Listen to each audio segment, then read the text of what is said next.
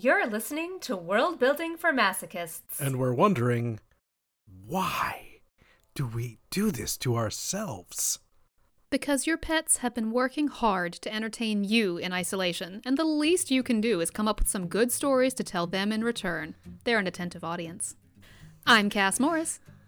I'm Rowena Miller. And I'm Marshall Ryan Maresca, and this is episode 44 Old MacDonald Had a Dragon.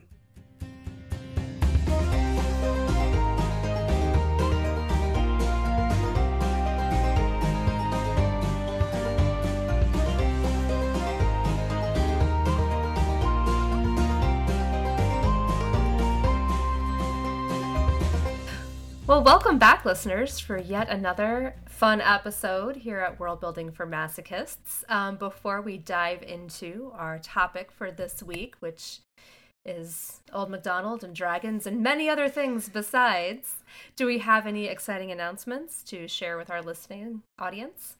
Those of you out there who can nominate for the Hugos, the Hugo nominations are open, and we would love to remind you that we are eligible for Best Fan Cast. If you think our delightful musings are worthy of such a nomination, we would be thrilled. Yes. And on top of that, we each did have work come out in 2020. Am I remembering that correctly? Somehow, yes, we did. Somehow it happened. God, yes. that was all last year, wasn't it? Yeah. That was all last year. Somehow. Wow. Yes, in the blob of time that that was supposedly 2020, we all had books come out. Um and Marshall completed a series and very a very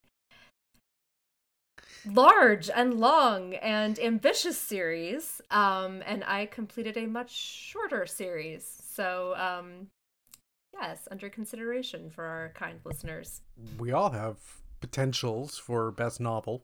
If you are if you love us that much and love the work that we do that much that you want to nominate us for best novel, best series and best fan cast.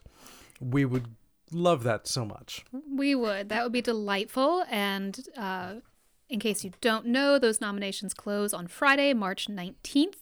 And I will make sure that we have, you know, linkage and things up on Twitter. And I will probably drop it into the show notes for this episode as well. If you're eligible to nominate, you probably have an email about it. But just in case, we'll make sure you can find your way to those forms. Yeah, what else?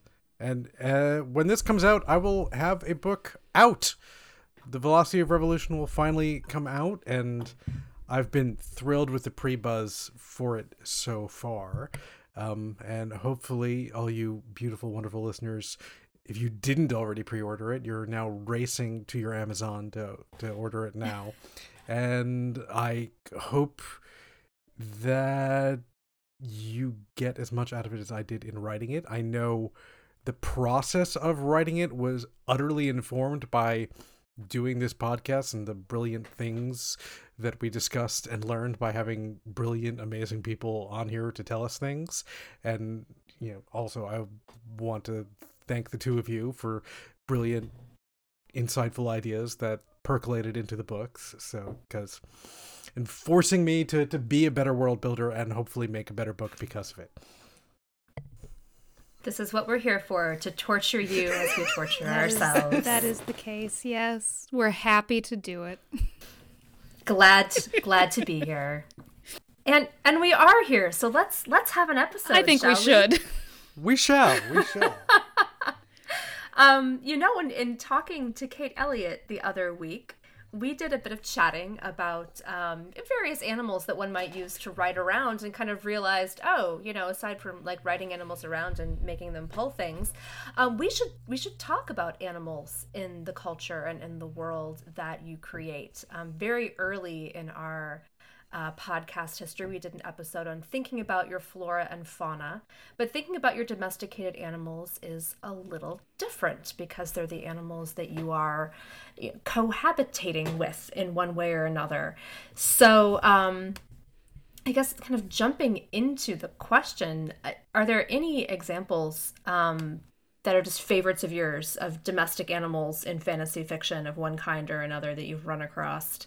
specific ones that I mean, you know, now that I think of it, there there really ought to be like a fantasy novel that I that should just jump to mind where like somebody has a cat that's like just like that cat, but it's not coming to mind amazingly enough like which you would think given how writers are about their cats in general like if you There's one on my lap right I now. say, you can go up to any writer and just go, and how's your cat? And nine times out of ten, they're gonna be like, let me tell you all about the cat. Truth. I I do like Greebo and you in the Discworld series. Both cats, very different cats, but I like that they are figures who um, attend their witches and have very different personalities. And Greebo will fight anything because he's that kind of tomcat.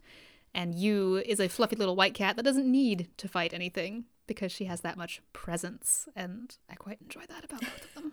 Yes, because cats have personalities, and we mustn't forget this about cats and about a lot of domestic animals. Actually, um, I I would not have have realized that about like livestocky type animals until I started keeping chickens and realizing like they do have, they're all very stupid, but they have little personalities.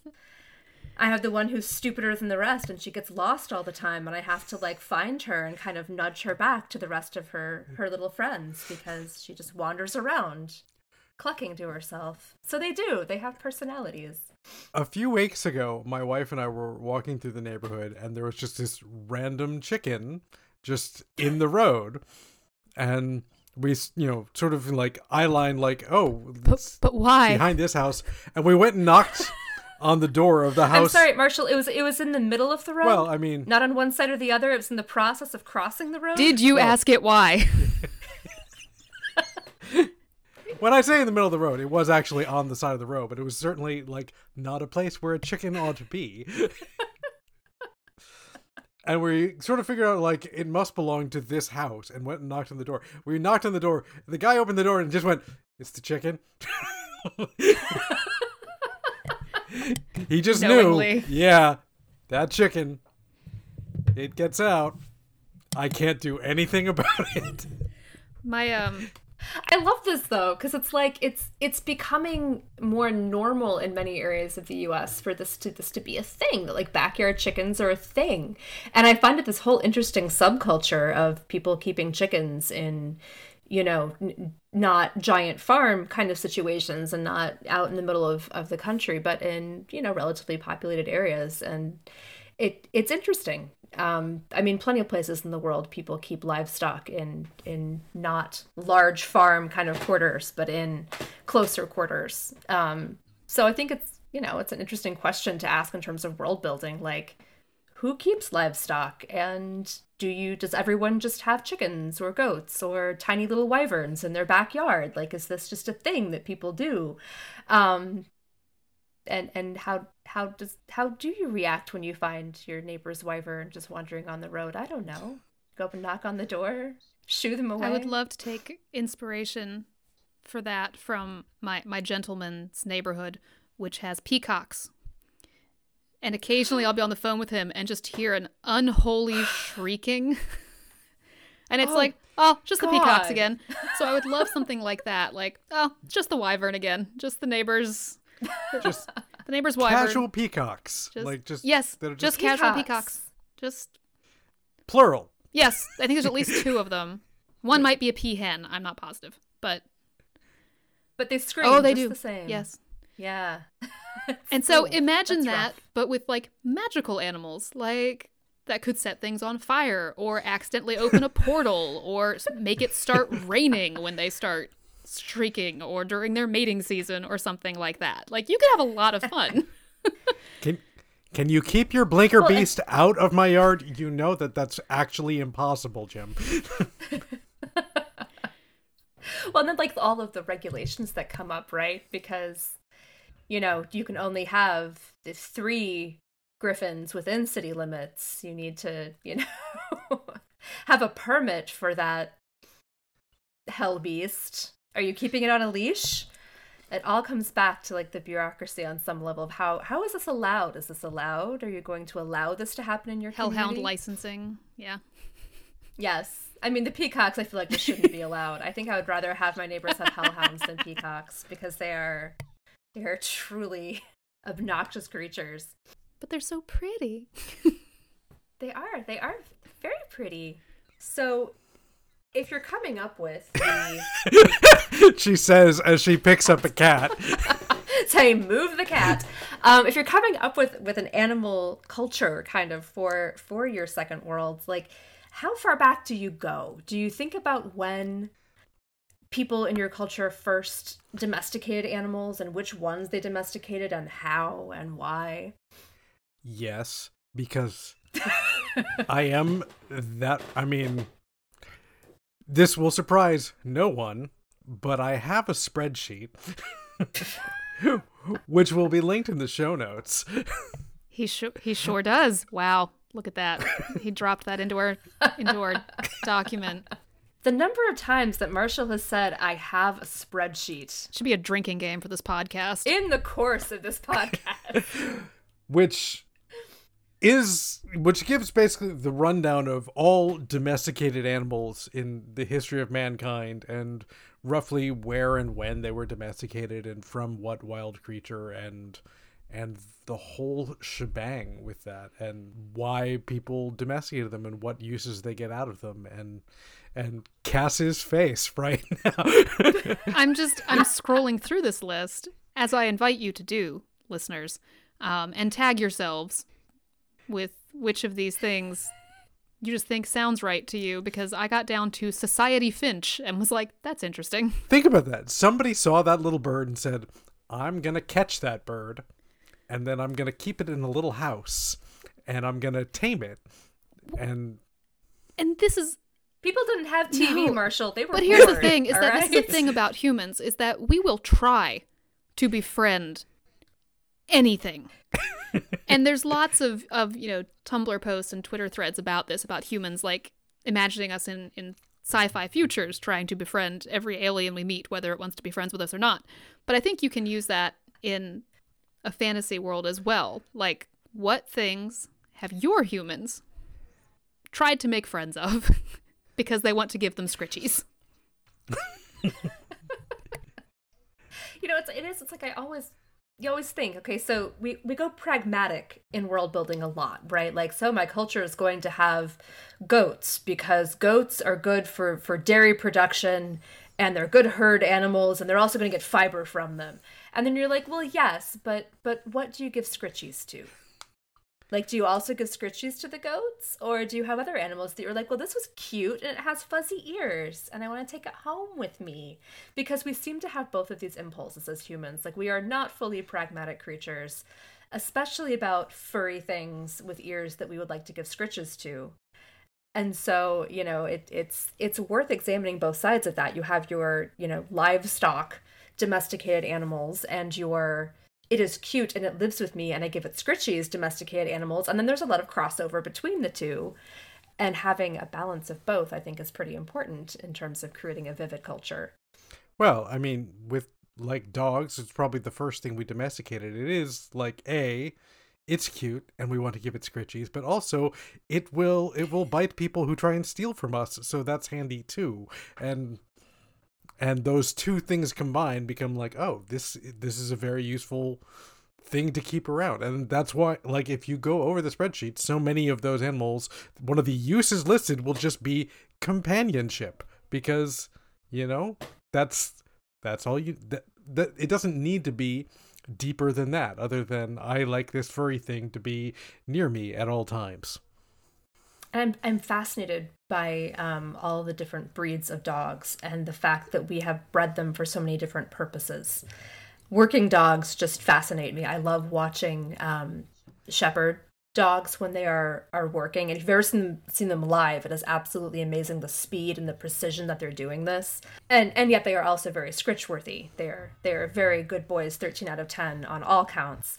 But just the the many things we have come up with to do with just one species of animal with dogs. You have herding dogs and you have guardian dogs and you have, you know, your little terriers that are meant to, you know, go after small prey. And you have those dogs that were supposed to walk on the wheels to turn the spits in in kitchens. Have you seen these have, images yes. What? from? Yeah. I have not. Yes, yes, they were these tiny, not ti tiny, but very small dogs that were bred to basically walk on a treadmill to keep a spit turning. That's fascinating.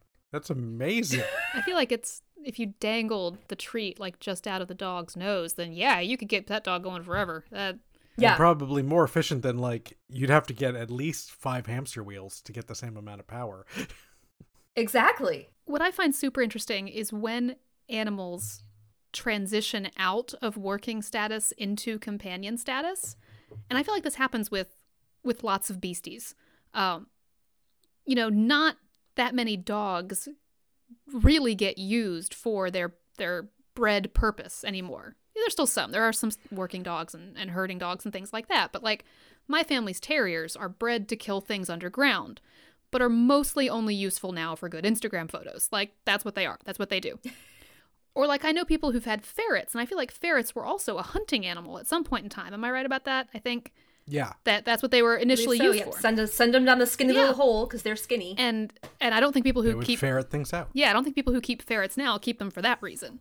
And so I like that sort of as as our technology progresses, and especially I feel like our, our like food and pest control related technology, the animals we used to use for those purposes, we don't get rid of the animals, we just keep them around for scritchies now instead of for whatever their original purpose was. I just think that's a neat thing that we do. We we got used to these things. I also find it interesting that like even even the animals that we consider useful, um, many of us like do not run out of of kind of affection for the animal just because its use is done. I know plenty of people, for example, who um, have retired horses that you know a friend of mine takes in um, horses who are retired. They are no longer draft horses who were working. Um, I think she's actually taken in a couple of Amish horses. I mean, these are working horses, but then they get too old, and it's like, well, but you're still you're still cute. We keep you around. We take care of you in your retirement because that's you know we have a contract almost. You know we we take care of you. You gave us work, so we are now going to care for you and I just I find that interesting. My I had one hen who wouldn't lay, and it's like, well, you're cute. I'll keep you around, I guess. When I was a kid, we had a dog that was a, a beagle border collie mix, and you could see the border collie in her when like my little baby cousins were around because she would like herd them to safety, like when they were just wandering around the house, and she'd be like, "Mm, "Nope, nope, you're stay in this area. This is where you belong."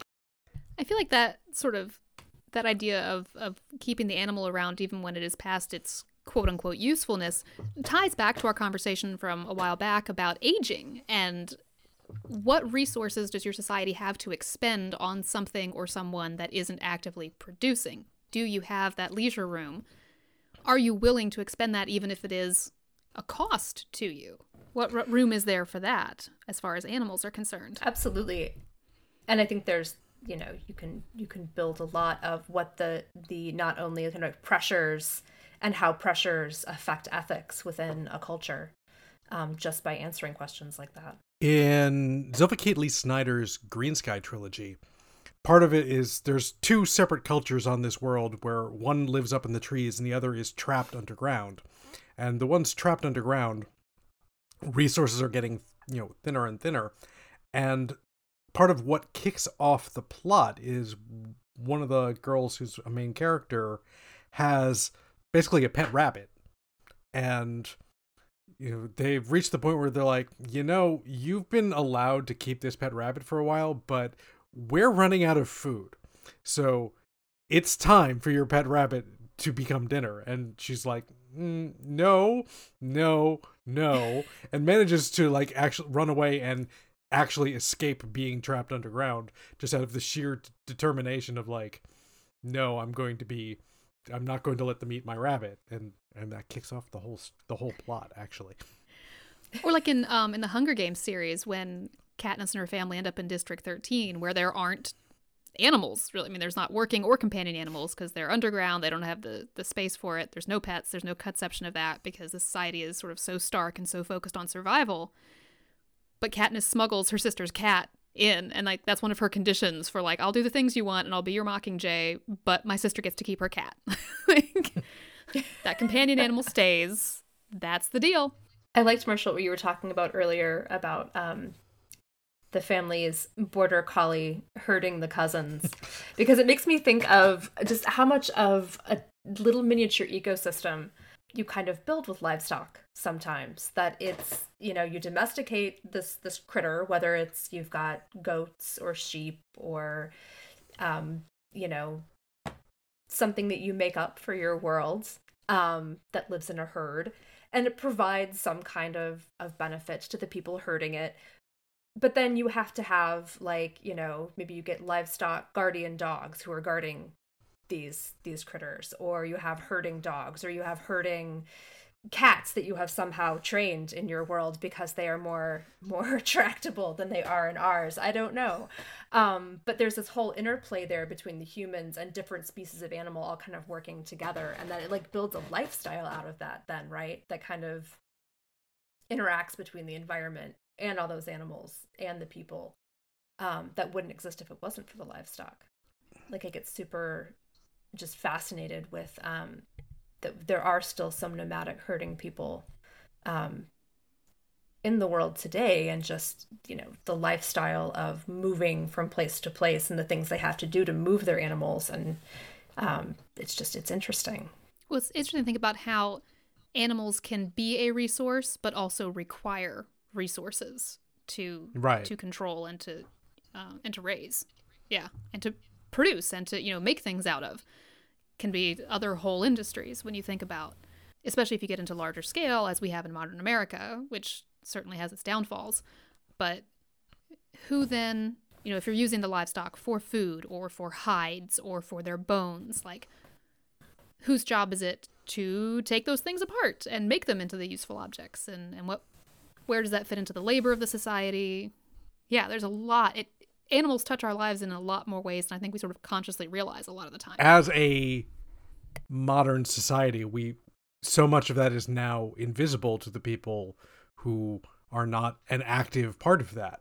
And like, you know, we get I, I remember, you know, being in elementary school in the 80s and when we're having our our unit on Native Americans, and they'd be like, and they'd use every part of the buffalo.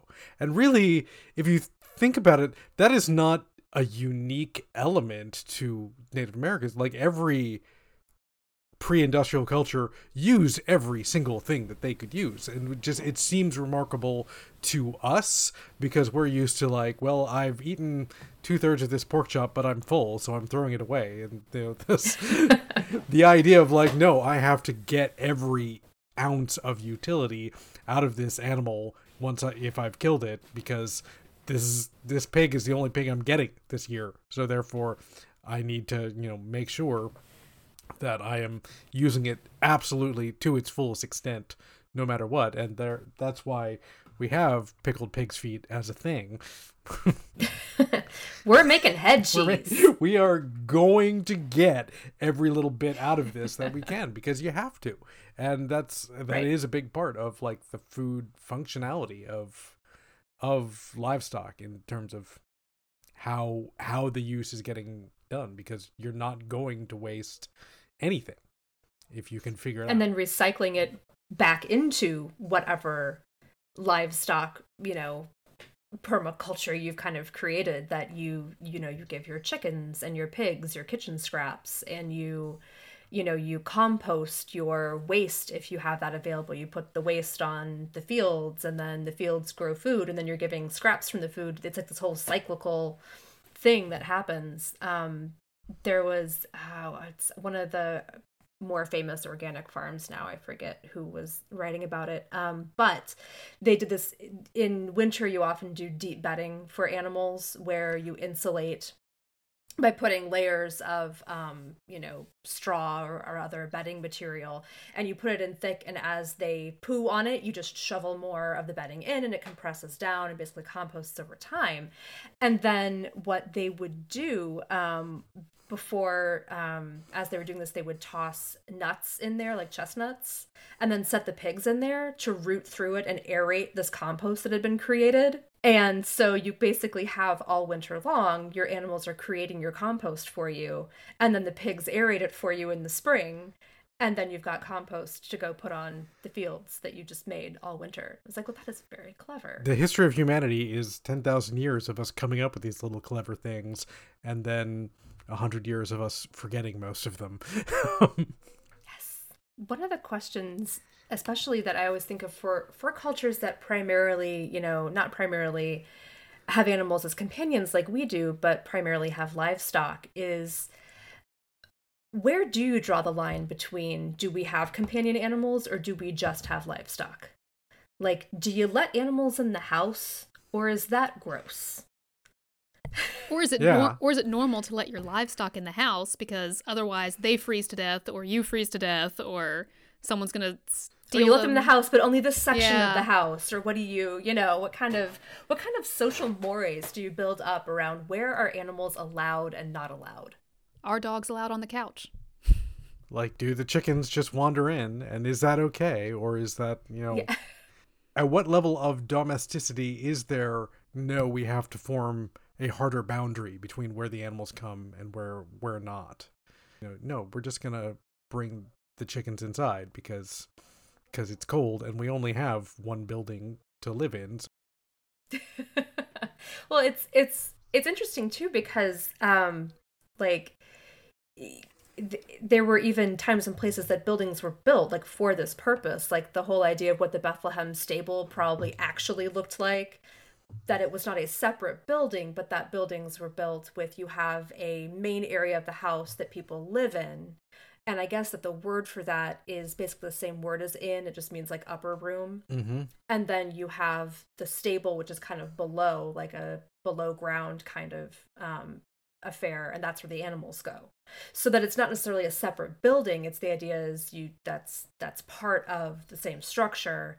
And um long long story short yeah jesus could say he was born in a barn but, But it might not have been quite the snub that the this story yes presents itself as because we're looking at it in a 20th century. Ooh, interesting. That's interesting. that our culture has the idea of a, a stable being this separate place that is away from the people when in fact it was most likely part of the same the same house Like the same building all my rooms are filled up, but you can stay in the stable might have been just like standard operating procedure for a lot of places Right. back then, and not right That that is fascinating. It speaks to the overlap of domestic animal with domestic space and and how each one is defined and controlled.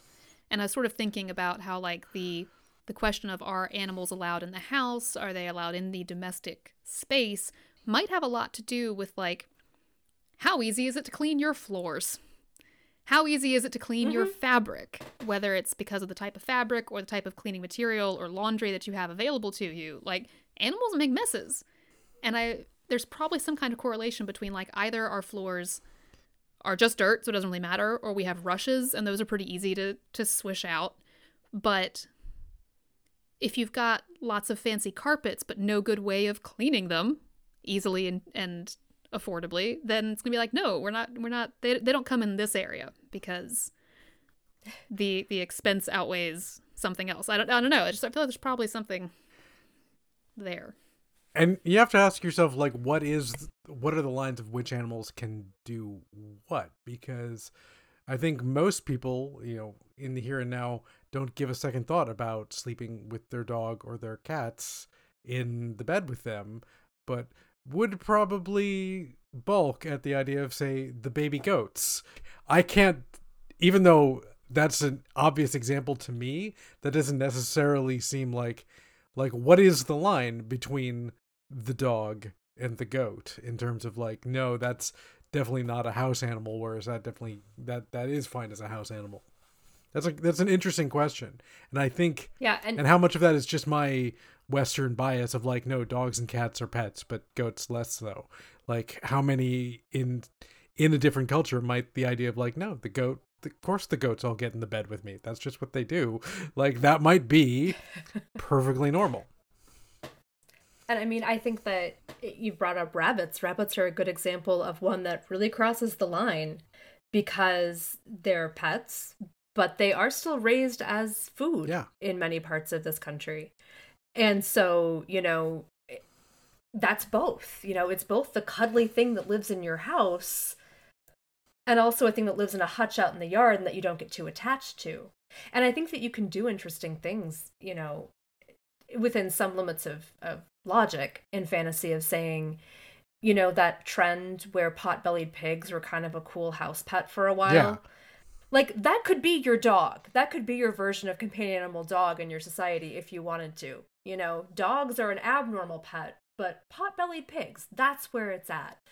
Keeping in mind that I think you can house train a pot bellied pig, whereas I'm not sure that a chicken would ever be housebroken. They just poo everywhere. And does that create a cultural line of like, no, this is a companion animal, thus eating its meat is completely beyond the pale? Because we do think, like, we think that here and in other cultures, dogs and cats are acceptable food animals, whereas we find that we're like, yeah, we're we instinctively almost find that appalling, but how much of that is just because culturally we've been trained to think that specifically and in building other cultures for your worlds you that's that's a great choose versus presume of, of breaking of examining those choices and whether or not you want to make household goats just be like no we're we're never going to eat a goat? Are you kidding me? Like that's the goat's part of the family. I feel like that can be a good way to work the animals into the story as well. Like if we're thinking about, you know, ways of integrating them into the plot, into the characters, you don't necessarily, you know, your whole story isn't necessarily going to be about Old MacDonald and his dragon. But brief things like that can fill in a lot of the information that you're building about the animal culture in your world. Simple things like what sorts of things are they eating versus what sorts of things are just sort of around. What do you see in the street and what pulls the carts without having to really, you know, do the deep explanation for the reader. And you can also like build that into infrastructure of how like buildings are built. Like does the house that your characters live in is there a stable in the back even if they don't they don't have horses might it be that you know the space for horses to exist is a given even if they don't necessarily have the horses yeah, use of space is kind of huge, right? Because if you're going to have animals, they have to be somewhere. So is it just normal to have space created in certain either in homes or in public spaces or whatever for them? Um, like keeping um like keeping pigeons, like the old um practice of keeping pigeons for communication. Like, well, you have to have those roosts built for them in permanent locations because they're going to keep going back to the same place so that becomes like a a thing i think that um, sam hawke in um, city of lies does that that they have like municipal pigeon roosts that they have and so then set up do you is like an architectural common thing to have flat roofs that you can easily go up to because that's where the pigeons are or you have like a little aviary tower is just part of a nicer home. Yeah. You have your aviary. This is the pigeon tower. window. This is this one's got Right. the lattice work, and that's just what it is. It's just that everyone puts that in the northeast corner of their house. Duh. That's Of course. because that's where the pigeons go i mean the bees that go in a completely different part of the house and, you know, absolutely different. do people keep bees in your culture like that's we, we, we need more bees i think We do need more bees. I love beekeeping. I, I it's it's so interesting the whole like the whole process. Like if you're gonna if you're gonna put beekeeping in your books, that is one thing to research because I did not realize how complex the process of beekeeping oh yeah i have a friend who's and it's fascinating has gotten into it and then went 150% into like that's her life now it's she's she does bees like that's bees. Have have you ever heard of the um the old practice of telling the bees? I have Speaking of heard of it but i don't know what it means. I but i like i've heard that Weird- phrase. weird things that people come up with and attach to their their animal culture. Um it was tradition i think from who knows how long well into the 19th century that when something major happened in your family you went to tell the bees first especially if somebody died. If you didn't go and tell the bees the bees would leave or would stop Wow. producing honey. So like if the if you know if the father of the household died, you had to go out and tell the bees, you know, and there were like little rhymes for it and everything.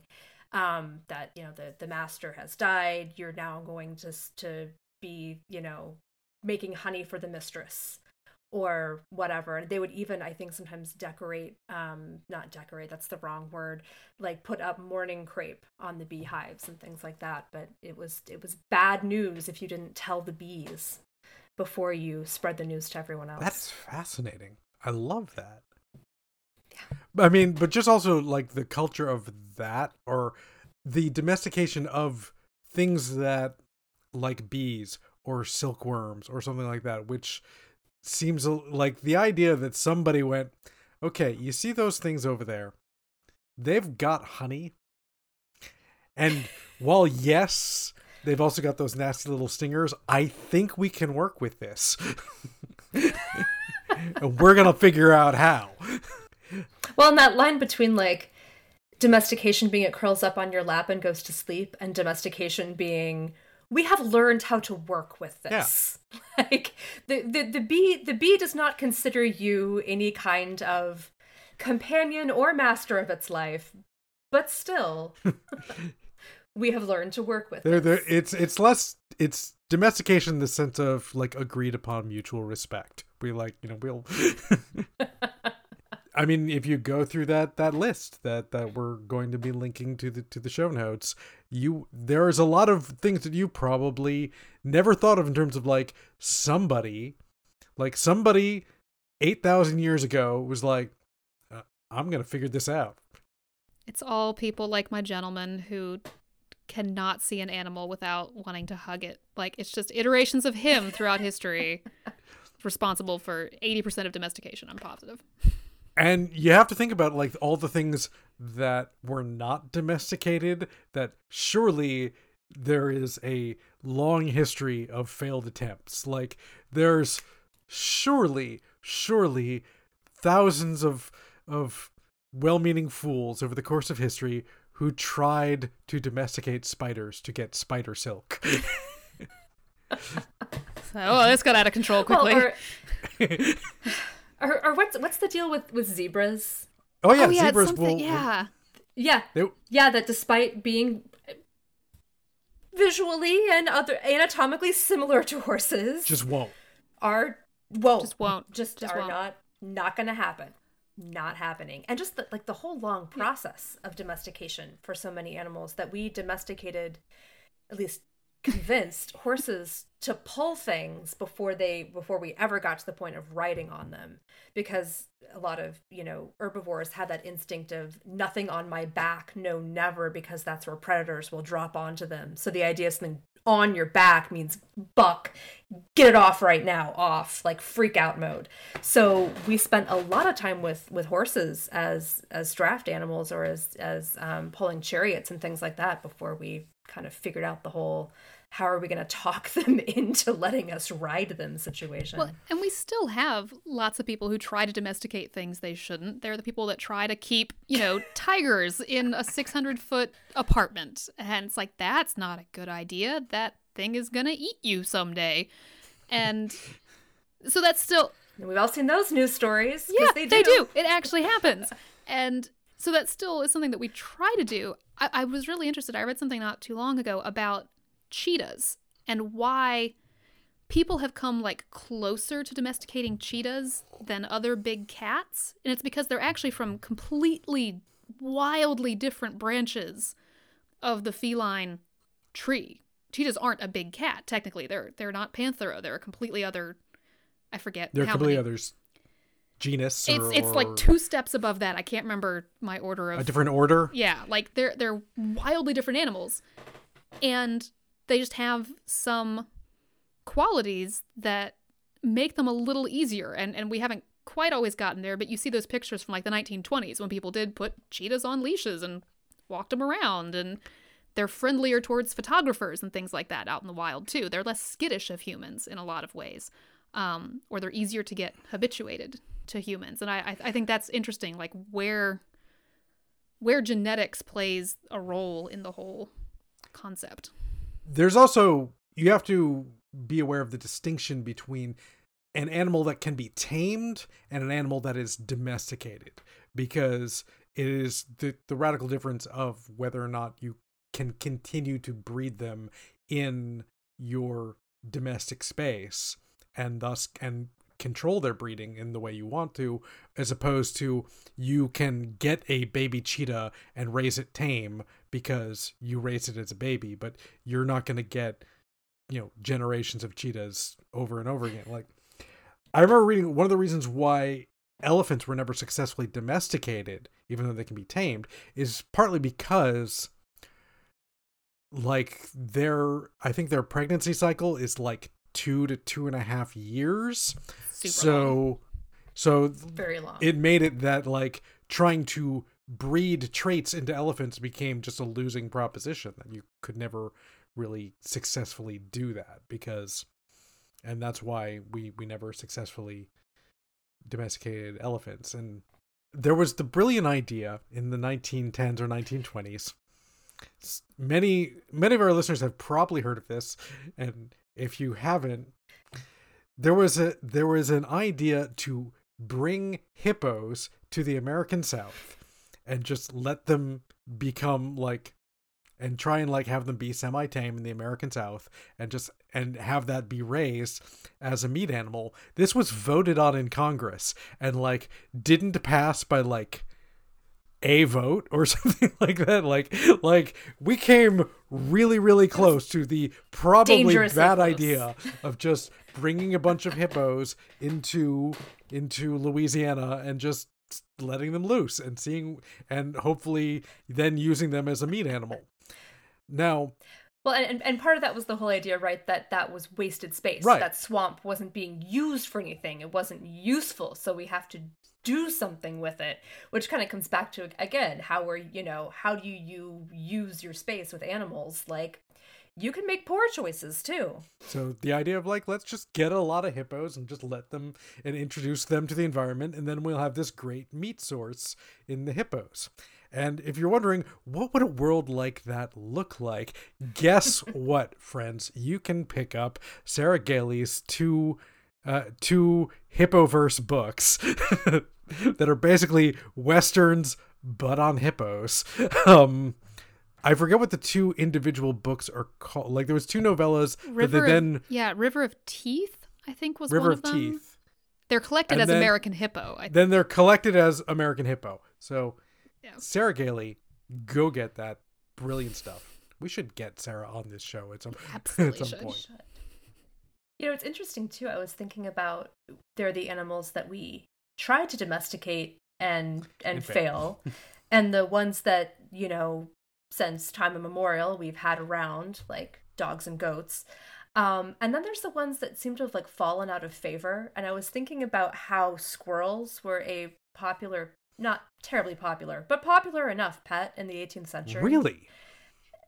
yes, you get these paintings of people with squirrels on little with little collars and little like metal chain leashes and all kinds of squirrels. There are flying squirrels, there are little red squirrels and gray squirrels and and I, I just you wonder how this happened. Were they I'm guessing it was a situation that they were taming individual baby squirrels and not having an been. actual domesticated animal because it did not seem to last. It seems to have fallen out of favor Because at some point.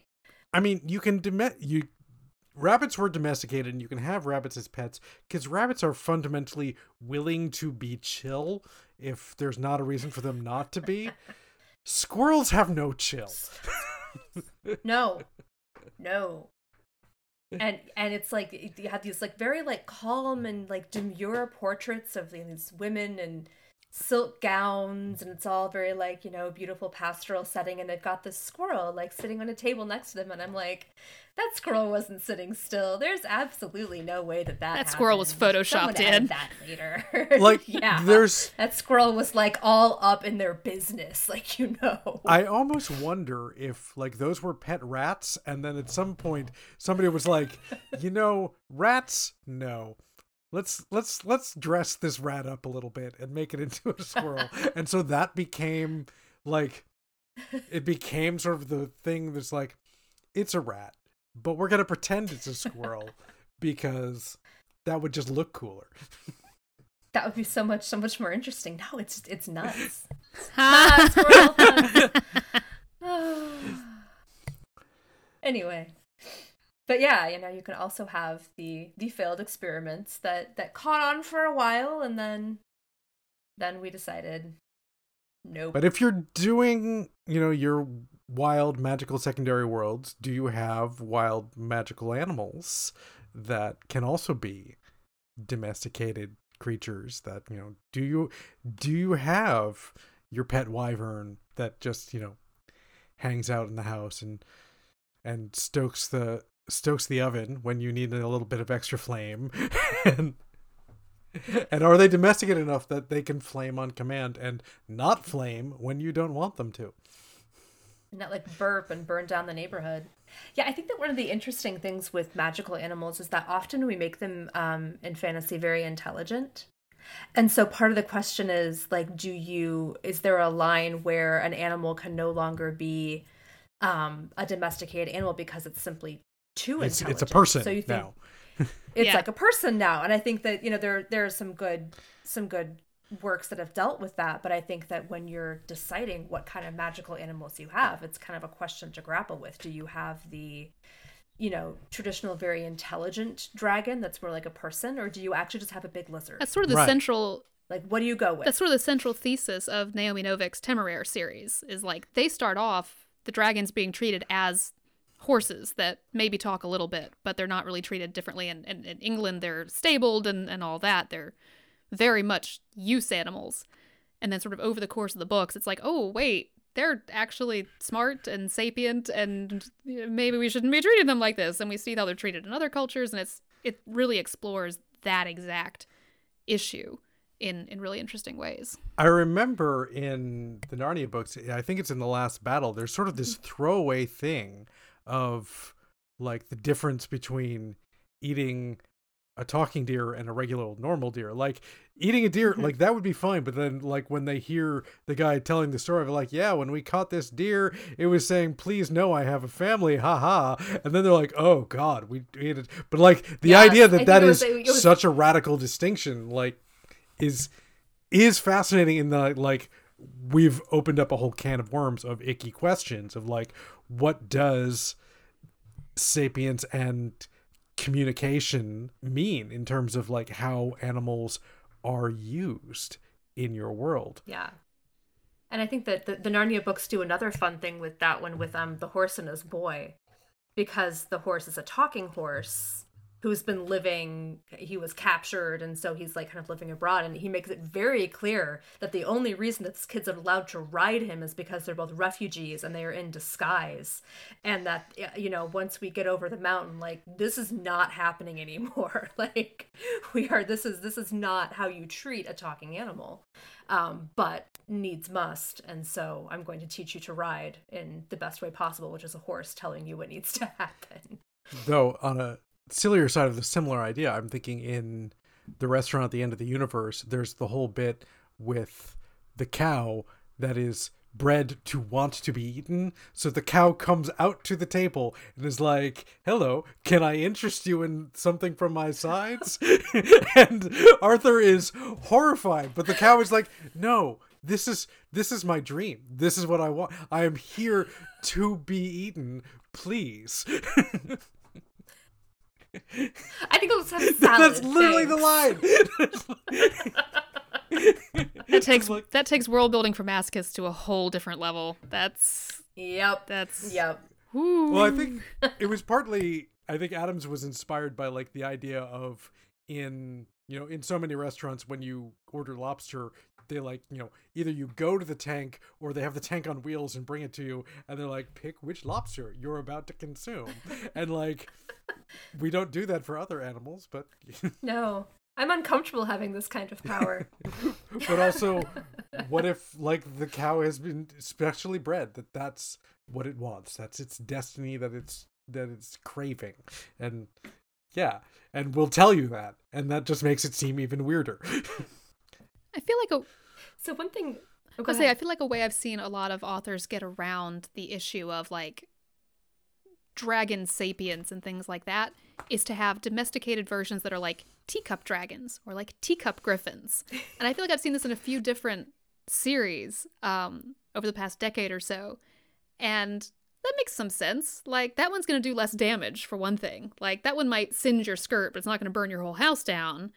But it also if we think of it as something that's been miniaturized and isn't exactly the same species, then it's more like, you know, a human having a capuchin monkey or something as a pet, as opposed to something that has its own autonomy. I mean, that's like when you see things with like baby tigers and people are petting the baby tigers and the tiger is like trying to eat their hand but like can't because it doesn't but it's not like it's not trying well, or like tarantulas, which are. Is this right, or am I buying into a myth about this? Like tarantulas are poisonous, but their mouths aren't actually big enough to to bite humans. i thought that was i thought that was daddy long Oh, maybe it is. I've always heard about Daddy that Long. Maybe. in I might be like confusing incredibly incredibly venomous but it's the way that their mouth is structured it's impossible for them to actually bite a human or something like that i, I, have- might I might but be that might confusing be a- that.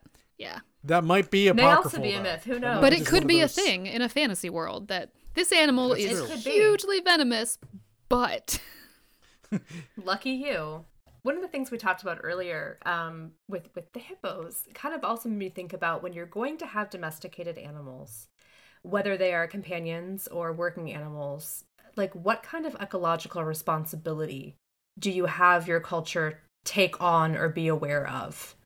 Um, and one of one of the examples that I always think of because this poor guy had no idea what he was doing, but when the British were um, settling the South Pacific, and they put lighthouses on a lot of these little small islands, this this lighthouse keeper moved in, and he moved in with his cat. And one day, the cat brought a bird that I believe was a flightless bird, and he's like, "I've never seen one of these before." So he like loads it up and he sends it back to the you know like academy in england to identify it.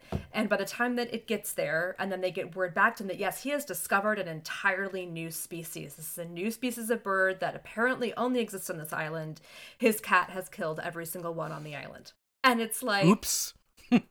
Oops. Well little uh frisky strikes again here um but you know what kind of ecological responsibility is your culture aware clearly this guy was not aware at all that he was introducing a apex predator to a species that had no defense against it I remember there was something else when when the British colonized Australia, and I can't remember all the details, but they like brought their cats or something like that, which then ate like some kind of frog or something like that. Like I my my memory of what I'm talking about is incredibly vague, but it was something but whatever they did, they ate the thing they brought ate the thing that ate some insect. And without that thing eating the insect, then that insect was wildly out of control. And they were like, How did this happen? How did we end up with plagues of locusts or something? It's like, Well, because your cats ate the frogs that normally eat the locusts. So therefore, nothing is eating the locusts. That that that is like a a idea in fantasy I don't think anybody's really touched into of the idea of, you know, whoops, we created ecological disaster. Oh, there there is there's I think it was it was a sci-fi. It wasn't a fantasy, but it was um I believe it was the many colored land. It's an old one. Um but they they find these these they're settling a new planet or whatever and there's this giant monster that lives in the water. It's very dangerous and so they hunt it and they kill it and then discover that oh oops the giant monster is the adult version of the little fish that they've been catching and now all the little fish because there's no giant version to catch it and eat it are all growing up into monsters and so they've created this like not only very very um, unbalanced local ecology but it's not good for them either and i don't remember how that turned out what they did about that And a really long time ago then they all died. yeah and see. but and I think you can also just have a lot of fun by creating whatever weird magical creature you want to create. Though I think that there's also there's a there's definitely a danger when you're just like I'm just gonna create a weird magical creature, and then that magical creature is just like the same thing. Like it's it's a horse, but just better. And you know, if that's the case, why not just make it a horse? Like, what are you what are you doing to justify it being this separate creature with a separate name? Because then you might be just falling to the trap of just like I have wacky things with fantasy names. There's actually a, a whole trope called that. If you've ever read the the Turkey City Lexicon, which is definitely a thing every sci-fi fantasy writer should at least if you haven't glanced at it you should glance it because it is it do, it is basically just a list of all the terrible tropes that sci-fi writers tend to fall into. But one of them is calling a rabbit a smeerp which is just like this is a thing it's a rabbit. Like no matter what like it's basically just a rabbit and by giving it a wacky name you've just made like you've made the on ramping for your reader just that much harder for no real reason. Like i'm thinking in the honor harrington books there's the whole thing with tree cats which are these little alien beasties with six legs but they're kind of cuddly and furry so they're cats. They're not really cats but but yet yes they're cats. Something I feel like I, I see with that, like an, an adjacent, not necessarily even problem, but convention with that is like, well, this is a Tuluvian horse. And it's like, add my fantasy name to the regular name, which both tells the reader it's a horse, but it's a different horse. It might look, you know, it's got a blue mane or something as opposed to the horses you know. And that's sort of a way of like skating around that star issue. trek does that A lot. so much So much. lot. it's probably their favorite trick i'm just like Cardassian Which is- things like yeah, that. which yeah. is especially funny when if say the character saying these things is not human and is like then like doing this sort of like weird third party thing of like like it's you know it's an Andorian whale but like you're neither human nor Andorian so why are you you know making that I just noticed it because like those are the sort of things that comes out of Jadzia Dax's mouth a lot on Deep Space Nine, and so it is just especially weird because it seems like Jadzia is far more human pop culture literate than she necessarily should be, or or more that there is no trill pop culture, which is a whole different bag of worms that we're just not going to get into. But maybe it's just the universal translator doing that work for everyone. Like, It could be. Like- it could be. Like they're they're just calling it by their proper name, and the translator is just like it's it's a Cardassian vole. Mm. Fine, whatever. it's as much information as your brain needs. It's fine. But that does sort of make us think about like, we talked a lot about the utility of real world, our real world animals, and what different utilities could there be for magical animals? For what other purposes might you be raising something? We talked a bit about in the in the witches episode a while back about familiars and um, the purpose that they can serve. But then there's also the idea of we need these parts, these animal parts from our magical livestock, not for eating, but for spellcraft and, and things like that. Although it just occurred to me, if you have the Hydra, which has the magical ability you cut off its head and two more grow back, does that just give you a never-ending source of Hydra brains for meals? Or, or like hydra teeth for anything else. Like, is that a Yeah. is that sustainable agriculture? Is there Yeah, sustainable because- agriculture of I hydras? think maybe like it must be. like you just cut off their head two more grow back and now you have a head that you can you know you that you have like 15 different uses mean, for I mean, head cheese would get pretty old. if, Like all you were eating was Hydra Hydra brain cheese. sweetmeats and head cheese. But I mean, and does it become You do what you have to do. does it become so domesticated and so normalized that there's just like these shops on the highway that are just selling us trinkets like hydra skull drinks because you know we have a billion of these we just have to you know do something That could like exponentialize the problem of an invasive species. Like especially if they weren't like oh yeah giant hydras. If they're like garter snake sized, but they just happen to grow lots of heads, like oh, that could be really interesting. Well, that's like the thing, like the big, like magical beastie animals, like that tend to be monsters and tend to be like apex predator kind of things.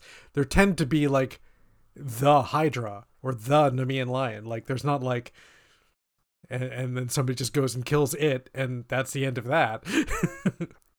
Well, yeah, and when you think about some of the nastier beasties, it's like there has to be a reason to domesticate this thing or have it in our lives that outweighs the hassle of having to domesticate a griffin. That does not sound like fun. I mean, you've got a whole lot of different sharp things that could be coming at you. Is it worth it? You know, so you kind of have this like, what what exactly is your purpose for having this thing around? That it's not just a wild creature that is part of you know the fauna of of your your world you Got to break the wyvern for riding, so you're gonna have to put on our asbestos coat because you're gonna get singed. Just accept that it's gonna happen. well then there's like probably you know whole whole subcultures of the people who this is their job right like this is their job to raise you know the griffins for the magical feathers for the truth spells and and they know how to deal with them. They're they're pretty cranky most of the time but you know they know the tricks and and the people who you know raise the unicorns and know how to avoid getting gored to death. And and you have to have all these specialized skill sets that go along with your your magical creature That can totally overlap with fashion too. Like the dragon keepers all shave their heads because that's just an unnecessary risk, and their eyebrows, no eyebrows Right. on any of them, and it's it's a whole look. well they they started with eyebrows but Don't they last. don't last You just long. embrace the fact that they're gonna get burned off, so you might as well just you know. Right, or or you get them tattooed you on. just shave Oh, I And, like that. And so the dragon keepers have the most fantastic like that. eyebrows because they're just tattooed on. I like that a lot.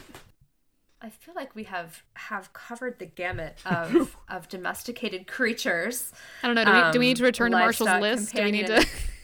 And I mean, there's so many things in there that like the great thing about that list, uh, not to pat myself in the back, is how many things are on there. I mean, because you know, I it's not like I just you know I did the research like that. Like I found that information and copied into a handy spreadsheet for for my purposes and now for yours to to save you the time. But you know, the amount of things that are on there that you'd be like, I never would have thought of that, but but yet, hey, that's that is a thing that somebody, you know, was like, I am gonna domesticate this skunk. Surely yep. that will that's good. This is going this is going to go well for me. You know, my dad had a pet skunk when he was a kid. It only sprayed once. It was him, of course, but you know. So speaking of animals that you would never expect to to have um, domesticated, I am curious for our our regions that we have in our world that we're building.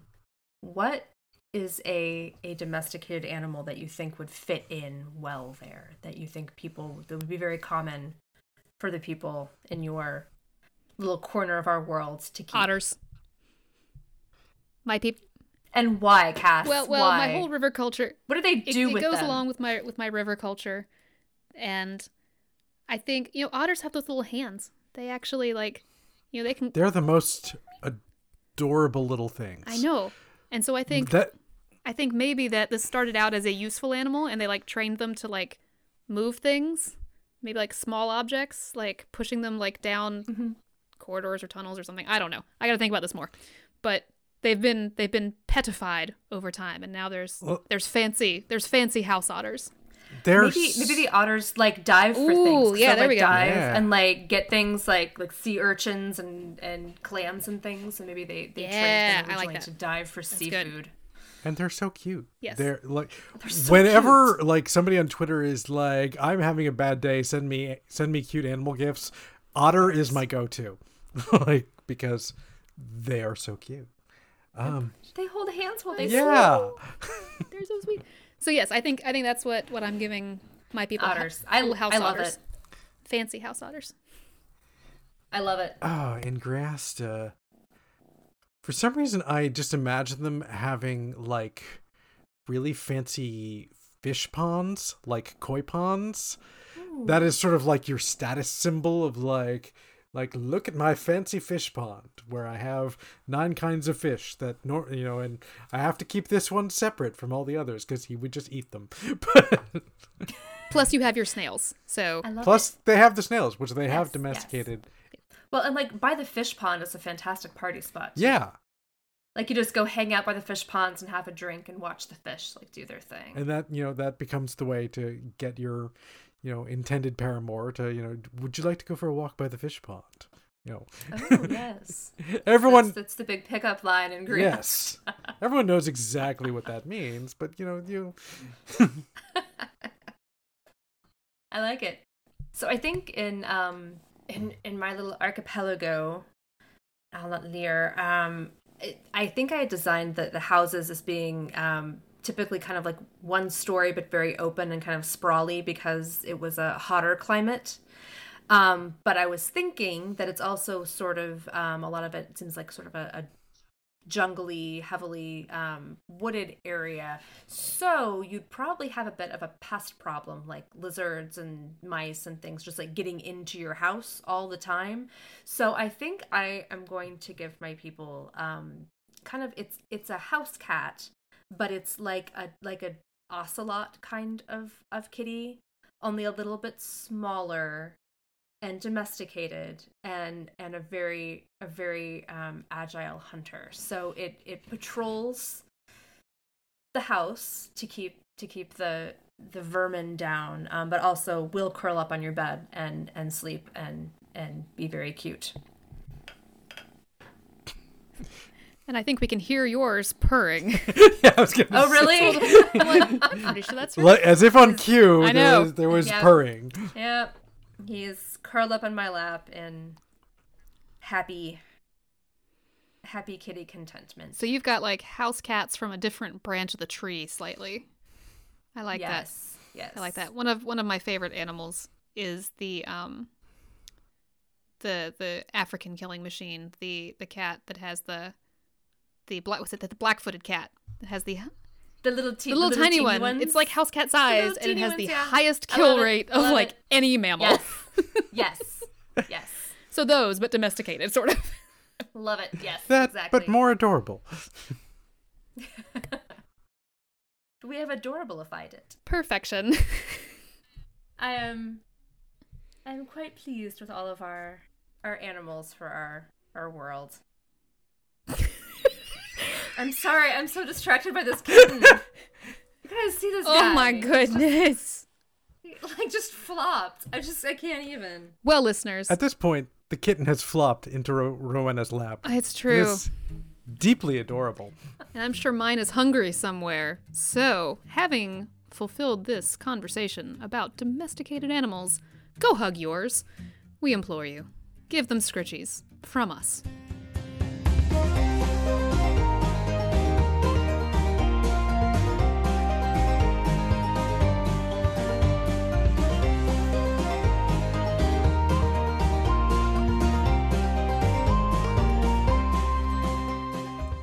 Hi, you. Thanks for listening to this episode of World Building for Masochists and letting us help you overcomplicate your writing life. Our next episode will go up on March 3rd, and we'll be talking about building espionage and diplomacy into your worlds. We hope you join us for that one. We really hope you liked this episode. If you did, please do take a minute to tell a friend, shout about us on the internet, or leave a review on iTunes. If you've got questions or you just want to tell us how cute we are, there's a number of ways to contact us. We're on Twitter as at WorldBuildCast, and our email is worldbuildcast at gmail.com. We also have a Discord chat room linked in the About the Show page of our website if you want to come and chat with us and other fans of the podcast. We'd love for you to share the worlds you're making and help us all build until it hurts.